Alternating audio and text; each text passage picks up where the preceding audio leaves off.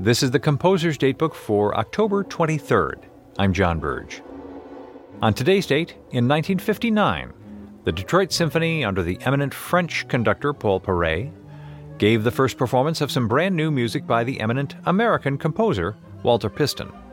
Piston had studied in Paris with the famous French composition teacher Nadia Boulanger and the great French composer Paul Dukas, so perhaps this was a very astute pairing of composer and French conductor.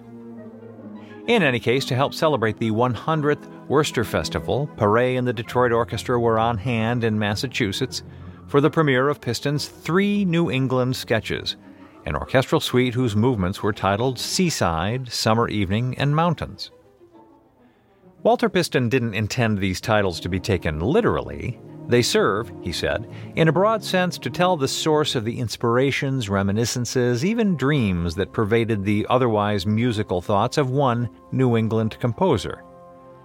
Piston certainly qualified as a bona fide New England composer. He was born in Rockland, Maine in eighteen ninety-four, taught at Harvard, had a vacation home in Vermont, and died in Belmont, Massachusetts in nineteen seventy-six.